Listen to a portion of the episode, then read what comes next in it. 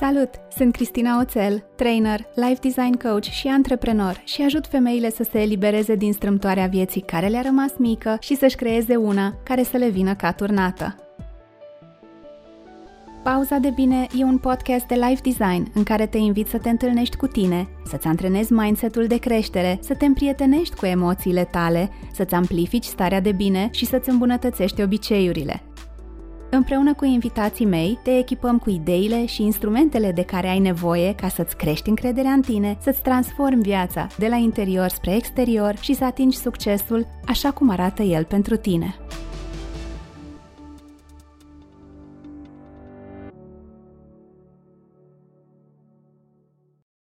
Salut! Mă bucur tare că ne luăm pauza de bine împreună azi, cu atât mai mult cu cât avem și un subiect fain și cumva mereu de actualitate.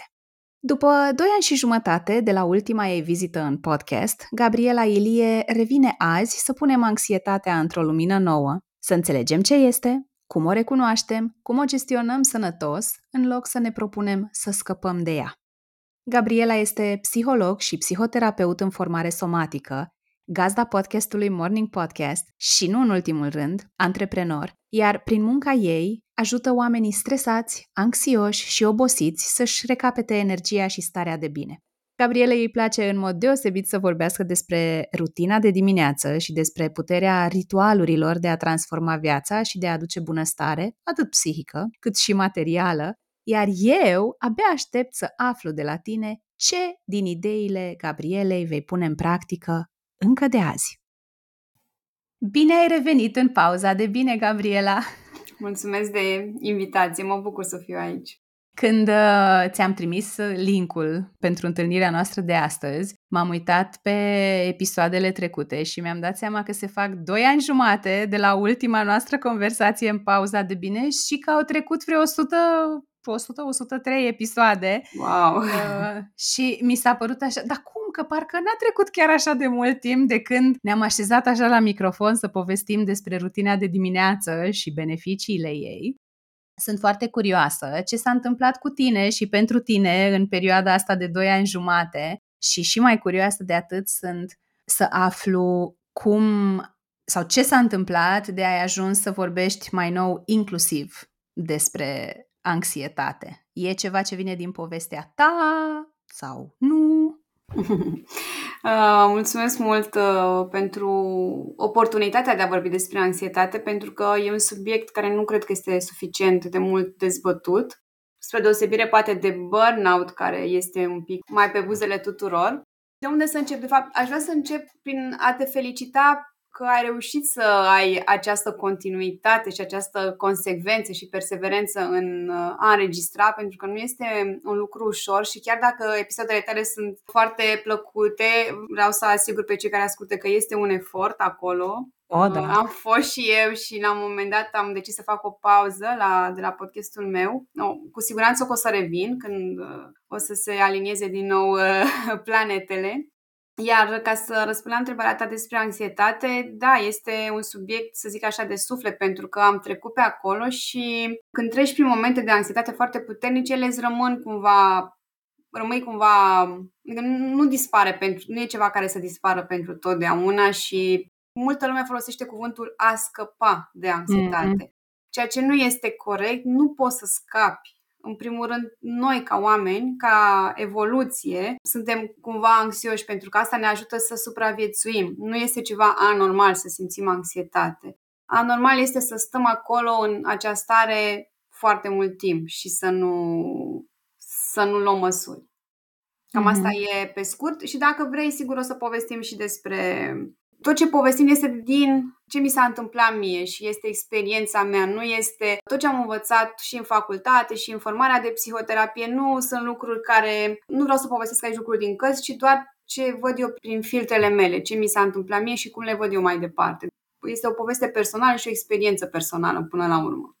Sunt curioasă cum vezi tu anxietatea, ce e, ce nu e și cum o putem deosebi, de exemplu, de frică sau de panică, pentru că vorbim de atac de anxietate, vorbim de atac de panică, sunt lucruri diferite. Hai să ne plasăm un pic în timp, hai să, hai să setăm scena pentru restul conversației.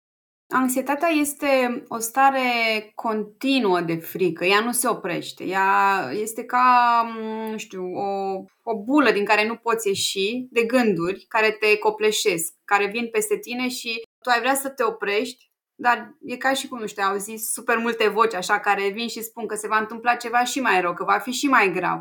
Și nu ai cum să pui stop. Adică nu ai cum să pui stop tot cu gânduri. Nu ai cum să te gândești, gata, vreau gândurile astea să se oprească în momentul ăsta și să mă gândesc la altceva. Nu merge. Ca să ieși din starea asta de anxietate, e nevoie să-ți folosești corpul și o să povestim și despre partea asta.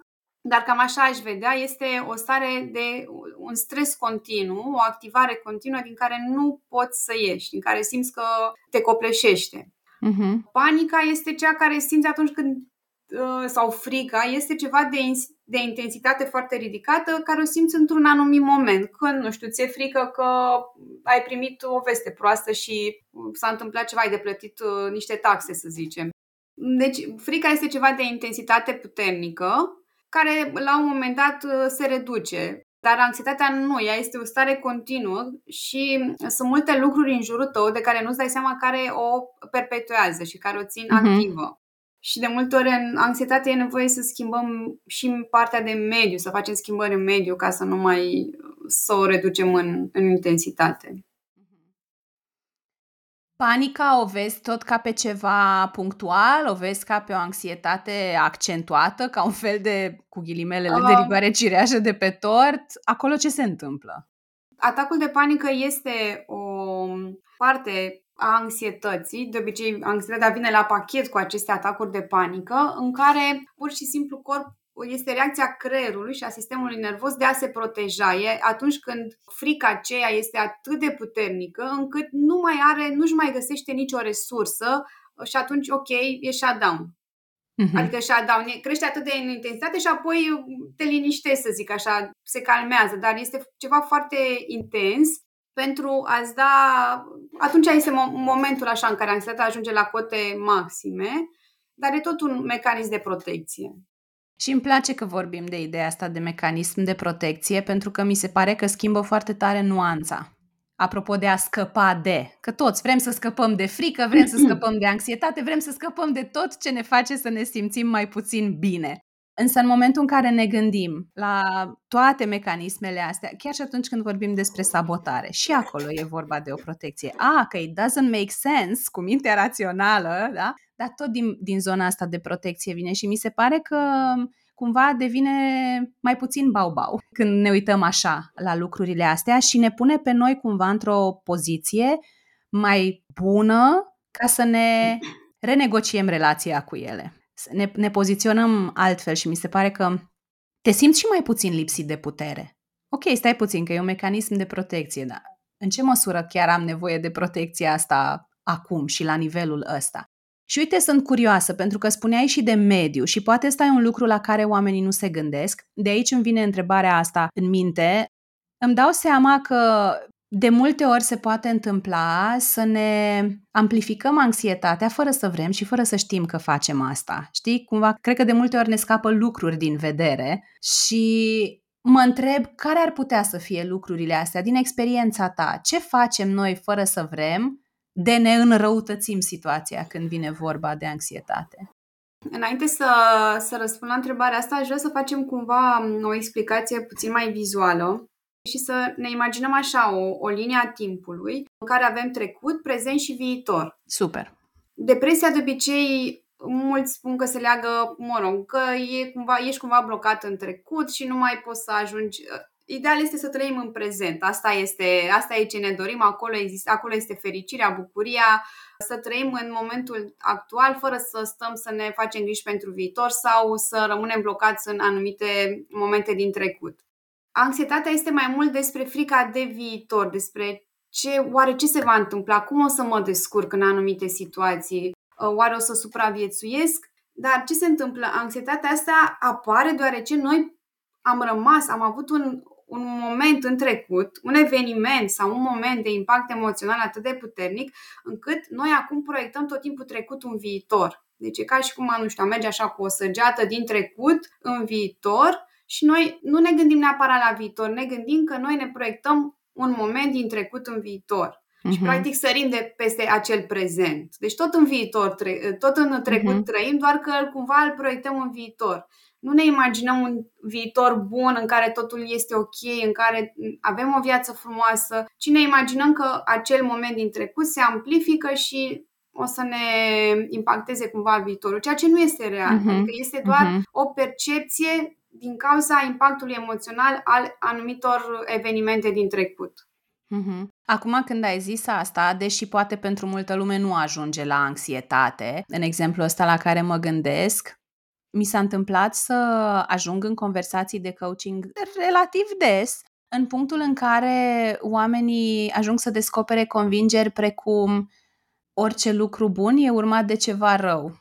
Și uh-huh. acum dacă eu îmi dau voie să mă bucur, garantat după aia vine ceva rău. Și cred că și asta vine din experiențe trecute. Oamenii au făcut tot felul de conexiuni și mi se pare că exact ce, ce zici tu, mi-a plăcut foarte mult vizualul ăsta de ei săgeata și te duci direct din trecut în viitor și nu-ți mai dai voie să te bucuri. Ai avut un succes, dar pentru că tu știi în trecut, știi, da? Asta da. e interpretarea ta, că în trecut după ceva bun a venit ceva rău tu în loc să-ți dai voie să te bucuri aici și acum de respectivul succes sau de respectivul rezultat atins, te duci deja în viitor și te gândești, oh my god, oare când vine acel da. ceva rău și sub când ce mă lovește, formă? Da, cum o să mă descurc. Exact, cam, cam asta este. Deci nu este frica de viitor, este frica de trecut trecutul proiectat în viitor, dacă e să facem o uh-huh. definiție, o altă definiție, că sunt o mulțime de definiții. Uh-huh.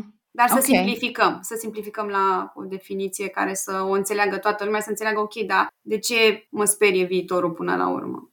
Și atunci, dacă ar fi să ne întoarcem la întrebare, ce altceva mai facem și fără să ne dăm seama, riscăm să ne amplificăm stările astea de anxietate? Aș începe cu lipsa de spațiu mental. Ce ne impactează negativ cel mai mult este starea asta de alergătură în continuu.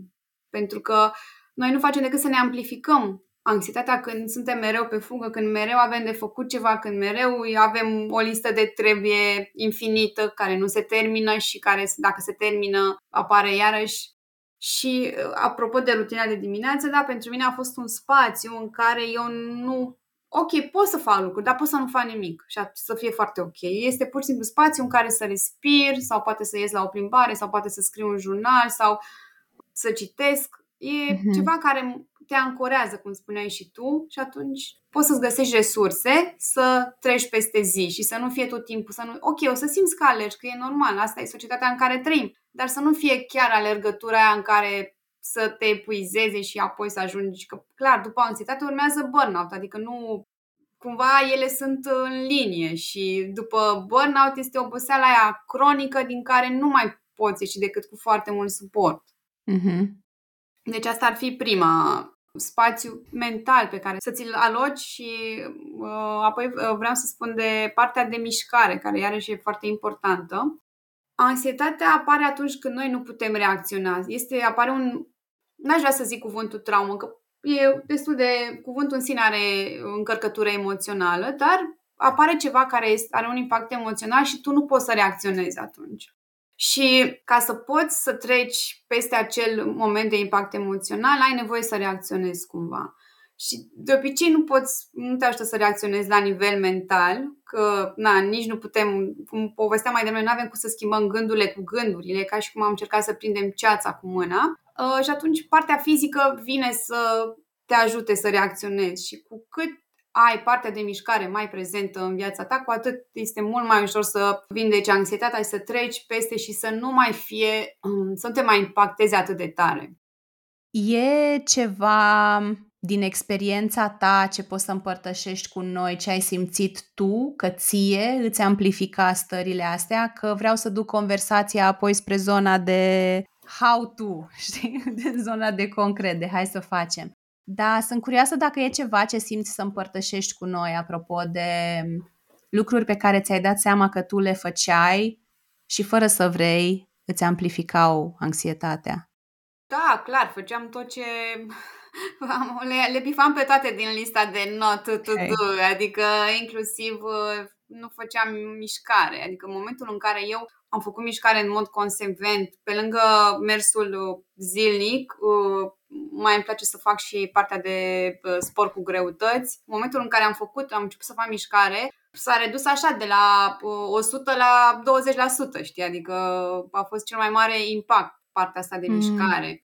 Munceam foarte mult și atunci se amplifica iarăși partea de anxietate de fapt, hai să zic ce m-a ajutat cel mai Ce m-a ajutat foarte mult să citesc despre, să înțeleg din diverse perspective. Okay. Am citit foarte multe cărți despre uh, anxietate din perspectivă somatică, ca să, mă rog, era legată de formarea pe care o fac, dar și din perspectivă spirituală, din toate, absolut toate perspectivele. Și în momentul când încep să citești, se face lumină și dacă tu înțelegi ceva, atunci nu mai ți-e frică de acel lucru. Mm-hmm. Pentru că mhm. ți-e frică de el că nu îl înțelegi. Dar când îl înțelegi, e super uh, ușor să treci peste. E vreo carte care simți că e potrivită așa pentru hmm, începuturile înțelegerii, procesului de înțelegere a anxietății? Uh, da, am, aveam mai multe, dar... A, uite, gata, am găsit înțelepciunea anxietății, nu mai știam că toate erau Ok, înțelepciunea anxietății. Da, este să o punem acolo ca recomandare. de Sheryl Paul. E cea mai simplă și cea mai... Uh, adică e, e suficient. Dacă citești această carte, recomandarea mea e să o citești de mai multe ori. Adică nu e suficient doar să o citești odată și să zici gata. Dar explică foarte bine ce înseamnă, cum apare, de ce apare și chiar este de ajutor. Eu în toate programele o, o recomand. Ok mergem așa de la coadă la cap. Ne-am uitat la ideea asta de a înțelege, de fapt, ce e anxietatea, să ne informăm despre asta, ca să-i luăm un pic din puterea asta pe care mi se pare că o, că o și exacerbăm uneori. Când înțelegem un lucru, într-adevăr, ni se pare că suntem mai echipați să gestionăm acel lucru, nu ne mai simțim atât de powerless și de neajutorați. Am vorbit despre moduri în care, poate fără să vrem, amplificăm această anxietate. Și înainte să te întreb de lucruri concrete pe care cineva care trece prin astfel de, de stări de anxietate uh, le poate face ca să fie mai bine, cum o recunoaștem? Cum ne dăm seama să presupunem că încă n-am citit toate cărțile, da? nu ne-am informat încă suficient. Cum ar putea cineva să, să conștientizeze că poate lucrurile cu ghilimelele de rigoare prin care trece sunt semnale ale anxietății? Când simți o stare de agitație continuă, care nu se oprește, simți așa că inima îți bate mai tare decât de obicei, dar nu atât de tare ca într-un atac de panică. Când simți că respirația este superficială în majoritatea zilelor, când, uh, nu știu, poate ai dureri de cap, vine cu foarte multe simptome fizice, poate să fie simptome de. adică, clar, când vorbim de anxietate, vorbim de un stres care a ajuns la un maximum și atunci uh, știm bine că stresul vine cu foarte mult cortizol care începe să strice pe acolo intern destul de multe funcții. Apar multe simptome fizice care nu le găsești explicație, poate pot să fie de natură digestivă, de natură și, și fizice, dar și emoționale. Nu te mai înțelegi cu cei din jur, ți se pare că nu, nu te înțelege nimeni, că mm, vrei să faci ceva, dar nu te poți concentra, sau, adică mm, ai senzația de ceață mentală tot timpul, vrei să, te, să, să termini un proiect, dar uh, vrei să te apuci de altceva. Bineînțeles că aici intră partea de procrastinare, care este tot o parte a anxietății. Mai sunt, adică este. Bine, nu toate înseamnă anxietate până la urmă, adică nici să, să o luăm invers. Ideea cu care aș vrea să rămână lumea uh, la finalul acestei discuții este că anxietatea în sine nu este ceva rău. Da? Ea, ea vine și cu părți bune. Acum povestim doar despre cum să recunoaștem ca să putem pune punctul pe ei. Ok, da, uite, sunt trec printr-o perioadă de anxietate momentan. Dacă sunt niște pași pe care pot să-i urmez, hai să-i urmez și să văd ce se schimbă. Dacă ar fi să punem așa anxietatea și într-o lumină pozitivă, ea ne ajută să ce? De ce e ea acolo? În primul rând, ea vine cu foarte multă energie. Vine cu energie pentru că atunci când suntem, uh, se activează stresul acela foarte mare, suntem în fight or flight, ne pregătim să ne luptăm sau să fugim și atunci clar corpul mobilizează super multă energie și dacă noi înțelegem că nu suntem totuși în primejdie, putem să folosim energia aia să facem niște proiecte extraordinare. Pentru că, în mod normal, din ce observăm în lumea de zi cu zi, toată lumea se plânge de oboseală, de o lipsă de energie și atunci dacă noi avem energie, de ce să nu o folosim până la urmă? Dar în același timp trebuie să înțelegem, să, să, să facem să dispară acea ceață mentală, să folosim doar partea bună a anxietății. Anxietatea este, de fapt, un entuziasm dacă e să o iei pe partea cealaltă pe care poți să-l folosești atunci când îți știi valorile, știi ce vrei să faci, știi care e misiunea ta. Cumva este ceva care te împinge de la spate, dar tu decizi direcția în care vrei să mergi. Mi-am adus aminte de ceva ce zicea Simon Sinek la un moment dat. Cred că era anxiety și uh, excitement și zicea că din punct de vedere chimic ce se întâmplă în corp este foarte similar, dar felul în care noi interpretăm ceea ce ni se întâmplă da, exact. îi, dă, îi dă nuanța. Și el povestea despre, cred că trebuia să meargă să țină o prezentare într-un departament de poliție. Și era, uite, eu pot să mă gândesc la faptul că oh, Doamne, trebuie să mă duc să vorbesc în fața unor polițiști sau poate erau, nu știu, oameni din conducerea poliției, era ceva cu poliția. Sau aș putea să zic, îți dai seama ce oportunitate am să mă duc să le vorbesc acestor oameni despre, uite, aceste lucruri despre care urmează să le vorbesc. Dacă dăm spațiu, dacă ne dăm voie să facem un pas înapoi și să ne uităm cu atâta obiectivism cât putem la momentul respectiv, să ne dăm seama, într-adevăr, cum ziceai tu, hei, nu suntem în pericol, nu e un pericol real și nu sunt chiar așa neajutorată, hai să mă duc să respir, hai să văd un pic ce face corpul meu și apropo de corp și apropo de a ne simți din nou capabili, capabile, puternici, puternice în fața anxietății, hai să ne uităm un pic la lucruri pe care putem să le facem concret. Mă gândesc pentru că vorbeai de partea asta somatică, hai să vorbim despre, nu știu, două, trei tehnici la îndemâna oricui, tehnici pe care oamenii le pot încerca și care ne ajută să, să ne conectăm cu corpul, să ne liniștim sistemul nervos și să diminuăm anxietatea. Da, sunt, sunt foarte multe tehnici, dar înainte aș vrea să fac o precizare. E bine să vedem totuși uh, cumva integrarea anxietății, deci nu lupta împotriva ei, ci integrarea ei ca un stil de viață, ca și la dietă. Adică, da, ai văzut că dacă ții o dietă și renunți, uh, ajungi în același stadiu. Nu? Sau dacă faci sport uh, șase luni și apoi nu mai faci, revii în același uh, loc. Nu, uh-huh. nu se păstrează. Cam așa e și cu anxietatea.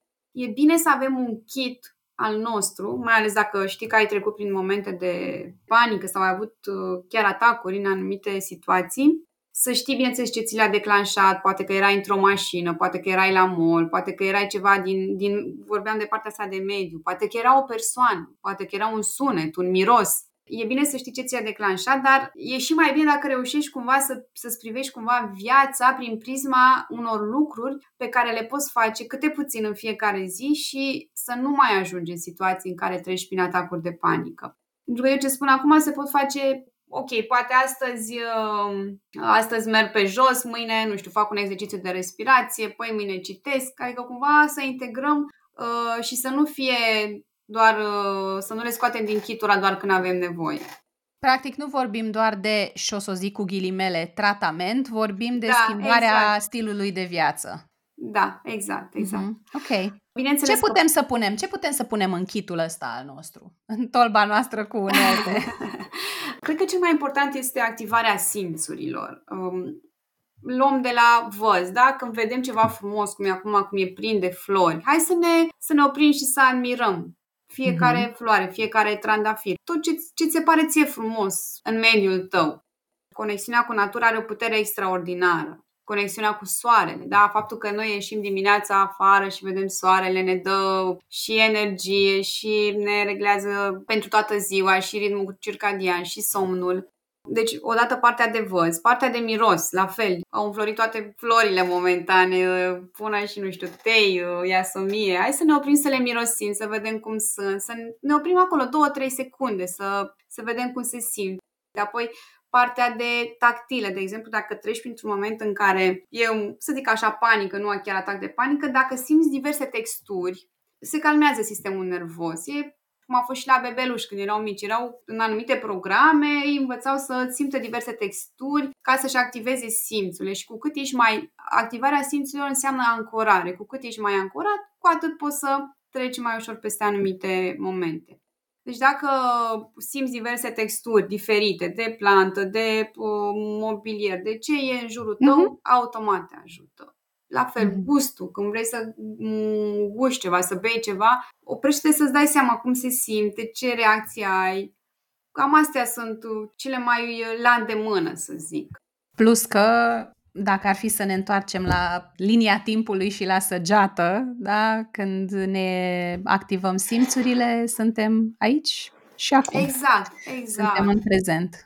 Ce mai este partea asta de vizualizare a mediului, dacă la fel, în situații de mm, stres mai accentuate, uiți în cameră, vezi, ok, asta e camera, văd că se termină, văd că este o ușă, văd ce este în mediul meu, uh, hai să simt podeaua, să mă apăs un pic cu tălpile în podea. Se numește ancorare și la fel, ancorarea înseamnă că am resurse.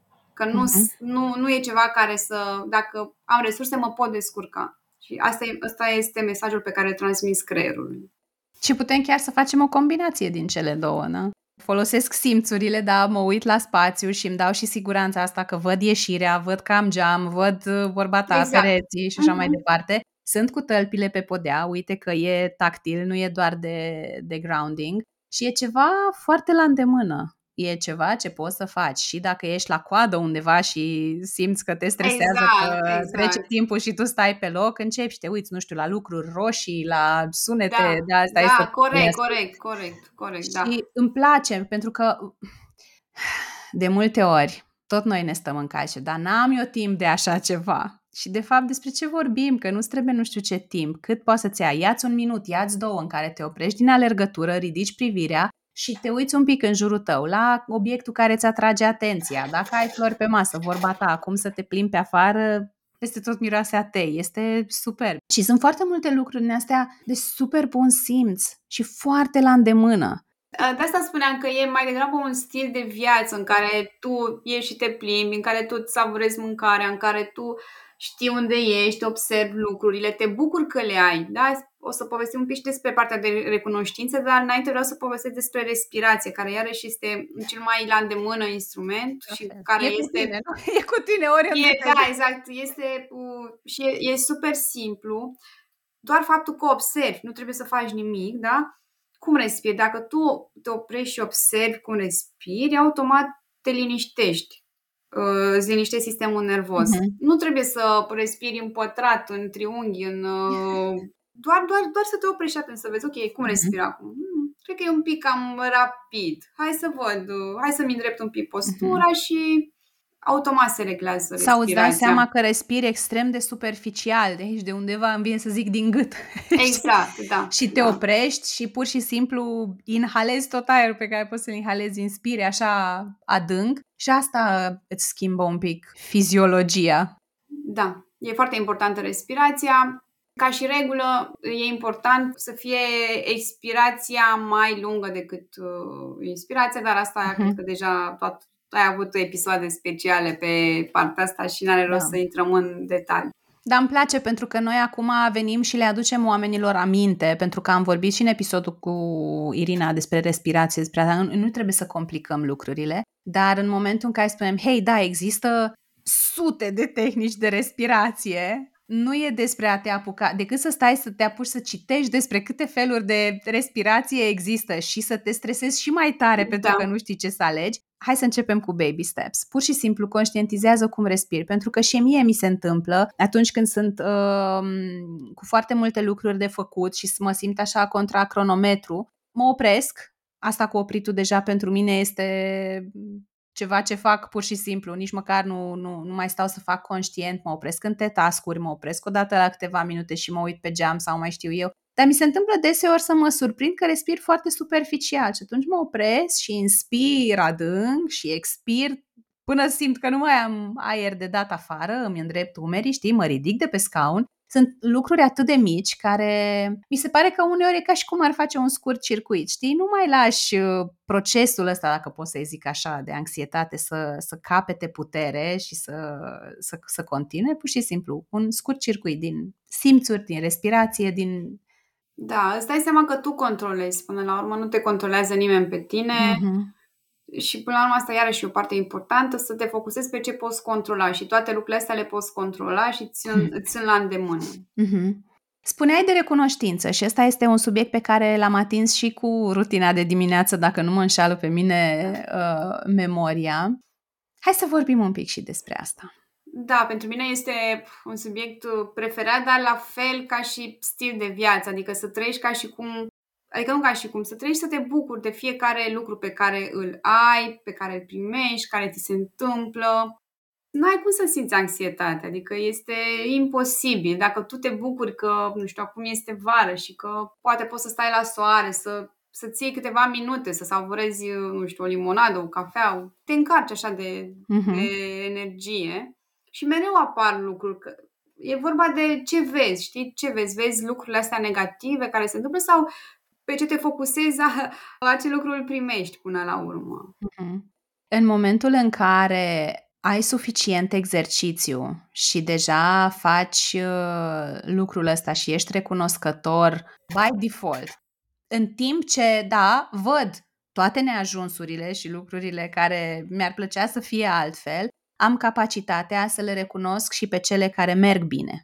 Și cum spuneai tu, pentru cine sunt, pentru ce am, pentru ce am reușit să fac mintea noastră a evoluat spre a găsi lucruri negative yes, care ne pun yes, în pericol și atunci nu este natural. Adică să nu crede cineva că e natural să te focusezi pe, par- oh, dar pe partea... de recunoștință și de experiența mea cu ea de ani de zile. Este foarte multă muncă conștientă în spate uh, și multe serii în care mă uitam la caiet sau la jurnal și am parcă astăzi n-am chef să scriu, deși vorba aia cât putea să mea să scriu acolo trei lucruri pentru care sunt recunoscătoare. Și o să pun link și către episodul de acum, ho, ho, multă vreme, în care am vorbit despre recunoștință. Faptul că începem să punem din ce în ce mai mult accent pe toate lucrurile bune, faine, pozitive, ne ajută enorm să facem spațiul ăla mental despre care vorbeai și tu și să nu ne mai consumăm atât de mult, să nu mai intrăm în bucla aia, că mie mi se pare că anxietatea asta e ca un fel de spirală. Da, da, da. Te, te, te, te tot duci. Da. și de asta mă bucur că vorbim și despre, o să le zic instrumente, deși e way too much, dar știi, instrumente pe care, unelte pe care să le avem în kitul nostru, în tolba noastră și pe care să putem să le folosim nu doar la nevoie, să începem să ne gândim cumva în termeni de prevenție, dacă e, în termeni de a ne schimba stilul de viață, nu doar să, să știm să reparăm lucrurile atunci când, uh, mă rog, nu că s-a stricat, s-au stricat, dar nu, da, să nu fie doar la nivel de intervenții uh, punctuale. Da, de tratament. Da. Uite, aș mai face o, o completare referitor la um, recunoștință, că recunoștința nu este un proces, doar un proces mental, este și un proces uh, fizic, adică în momentul în care țin recunoștința, acea recunoștință se simte în corp, îți schimbă, pe lângă faptul că schimbă chimia creierului, dar tu să simți, adică când te bucuri de ceva, te bucuri, nu știu, din zona inimii, îți dai voie să simți bucuria aia și îți schimbă absolut totul. Nu e doar un proces, hai să bifezi trei lucruri în jurnalul absolut. meu, este mai mult de a-ți da voie să stai cu emoția aceea de recunoștință. Deci e o diferență pentru că uneori nu este explicat în detaliu da. ce înseamnă să faci un exercițiu de recunoștință. Nu e doar că le scrii automat și, și total și că le scrii, de... și că le scrii mm-hmm. este bine, dar ca să aibă și mai multă putere exact. și să vezi rezultate, e ok să le și simți. Mm-hmm. Hai să construim un pic pe partea asta de instrumente, pe partea de somatică, pe partea de înțelegere a anxietății și de cum o recunoaștem. Care crezi tu că sunt acele trei adevăruri evergreen pe care simți tu că e important să le lași aici pentru cine ne ascultă despre anxietate? Mi se pare așa complicat. Uh, nu e ca și cum n-ai mai trecut odată prin asta. Da, da, e greu să definești ceva. Cred că No uh, pressure, aici și acum. Da, că ideea după ce să... închidem îți mai vin alte idei. Da, da, da, cu siguranță. Ideea este să nu încerci să scapi de anxietate, pentru că cu cât începi să scapi de ea, cu atât se amplifică. Anxietatea este un semnal de alarmă că ceva este prea mult, că ceva în viața ta nu este potrivit în momentul de față și poate să fie relații toxice. N-am vorbit, n-am vorbit de partea de limite, care iarăși e foarte importantă. Că dacă tu înveți să setezi limite cu tine și cu cei din jur, garantat îți impactează starea de bine și se reduce anxietatea. Deci aș spune să, să asculți, să asculți ce ar vrea să transmită. Dacă ar avea o voce, anxietatea, ce ți-ar transmite? Ce ar vrea să spună? Ce schimbări ai nevoie să faci? Și aici cred că cumva ar fi două. Mm-hmm. Ok.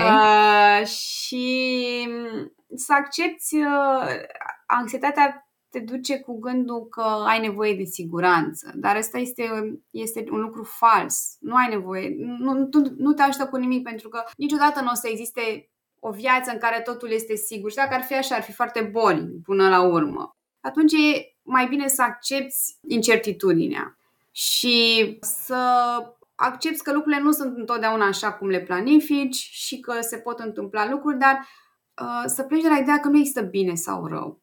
Întotdeauna există și bine și rău, indiferent ce s-ar întâmpla. Și atunci nu ai nimic de pierdut sau de câștigat. Noi suntem mereu în echilibru, așa ne, ne duce universul mereu în echilibru, doar că nu vedem, ne place să polarizăm într-un fel sau altul.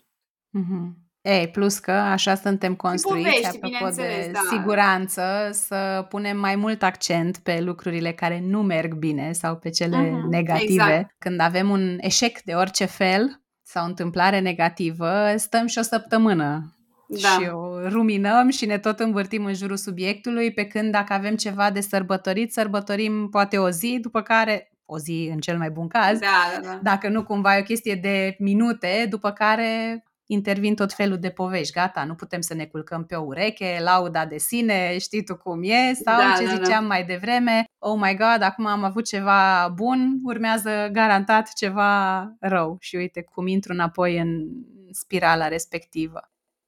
Ah, vine așa să, să oftez, știi, să dau E foarte bun, uite, aer oftatul, așa afară. Oftatul este un, o, o unealtă foarte bună din, din kitul acela. Deci faptul că oftezi, dai aerul afară, îți ajută sistemul nervos să se, să se regleze și atunci hai să oftăm. Da. Hmm. În perioada asta a vieții tale, cum mai arată pentru tine o pauză de bine? Cred că cel mai mult îmi fac bine ieșirile. Uite și cu ocazia asta să mai precizez un lucru foarte important.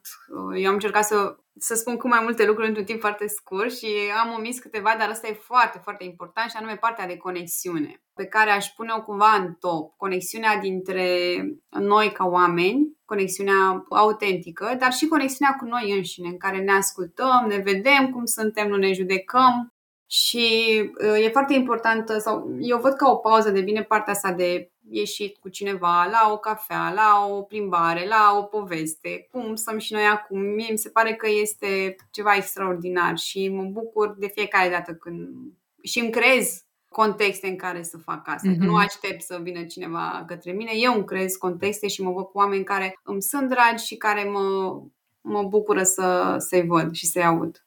Mm-hmm. Și îmi place că ai asta, îmi creez contexte în care lucrurile astea să se întâmple, nu aștept neapărat să se alinieze nu știu câte planete. Mi se pare un alt exemplu de a te reconecta cu puterea ta. Am control asupra multor Da, întotdeauna avem control, adică avem control și este vorba doar de priorități, adică lucrurile sunt foarte, foarte mm-hmm. simple. Dar îți mulțumesc pentru uh, întâlnirea asta. Mi-a plăcut mult tot ce ai împărtășit. Sunt atât de multe lucruri mici pe care putem să le integrăm în viața noastră, fără nu știu ce eforturi și știi și tu, când începem cu pași mici, ajungem în timp la rezultate mari și vizibile și pe care le recunoaștem ușor și vreau să-ți mulțumesc pentru deschidere și pentru abordarea asta foarte generoasă și foarte how-to. Uite, putem să facem și asta, și asta, și asta, și asta. Și pentru tot ce ai pus în spațiu ăsta azi. Conversațiile cu Gabriela sunt mereu pline de idei numai bune de pus în practică, aplicabile, accesibile și cea de azi sigur nu face excepție de la regula asta. Am încredere că ți-a ieșit în cale episodul la momentul potrivit și că ai găsit lucruri valoroase pe care să le încerci, să le testezi, da, și să le integrezi apoi în viața ta. Până data viitoare, când ne auzim cu un nou invitat în premieră la pauza de bine, ține minte că și tu ai puterea să-ți creezi o viață pe care să o iubești.